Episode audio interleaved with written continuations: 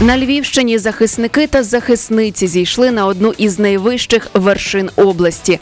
На гору, зокрема, зійшли ветерани, поранені внаслідок бойових дій та які мають проблеми із опорно-руховим апаратом.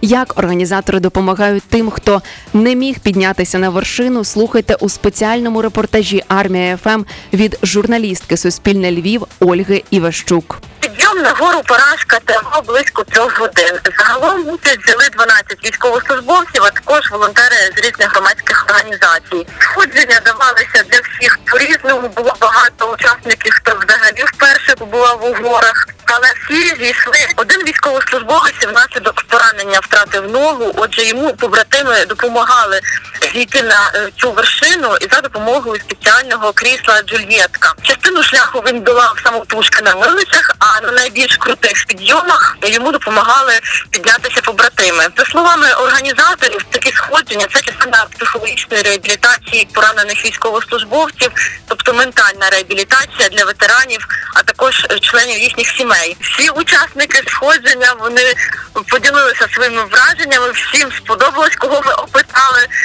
був перше, і тих, хто взагалі вже був досвідченим туристом і був у горах уже десятки разів. Підйом на гору Парашка не вважають легким маршрутом. У горах погода дуже мінлива, але сьогодні пощастило, і під час сходження було сонячно. 24 години на добу ми служимо для вас. Армія ФМ.